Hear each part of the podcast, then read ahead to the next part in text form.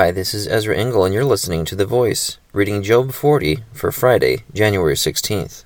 The Lord said to Job, Will the one who contends with the Almighty correct him?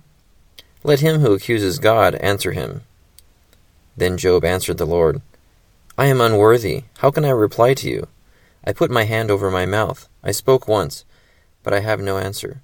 Twice, but I will say no more. Then the Lord spoke to Job out of the storm. Brace yourself like a man. I will question you, and you shall answer me. Would you discredit my justice? Would you condemn me to justify yourself? Do you have an arm like God's? And can your voice thunder like His? Then adorn yourself with glory and splendor, and clothe yourself in honor and majesty. Unleash the fury of your wrath. Look at every proud man and bring him low. Look at every proud man and humble him. Crush the wicked where they stand. Bury them all in the dust together.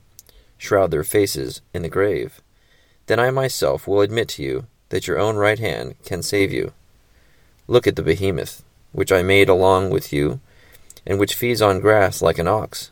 What strength he has in his loins, what power in the muscles of his belly. His tail sways like a cedar, the sinews of his thighs are close knit. His bones are tubes of bronze, his limbs like rods of iron. He ranks first among the works of God, yet his Maker can approach him with his sword. The hills bring him their produce, and all the wild animals play nearby. Under the lotus plants he lies, hidden among the reeds in the marsh.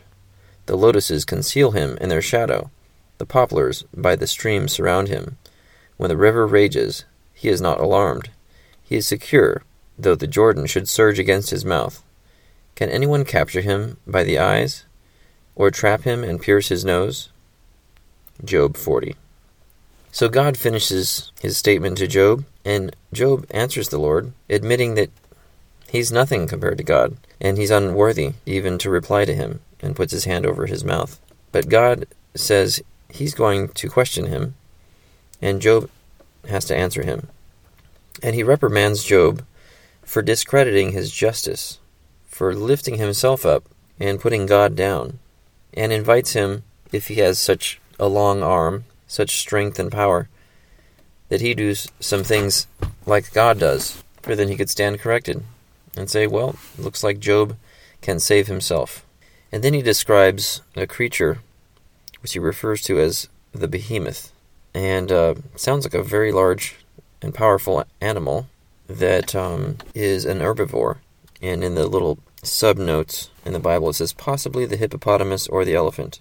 But in verse 17, it says his tail sways like a cedar. And um, an elephant's tail is not very much like a cedar, nor is the tail of a hippopotamus. So this could be a, a large animal that we don't see today.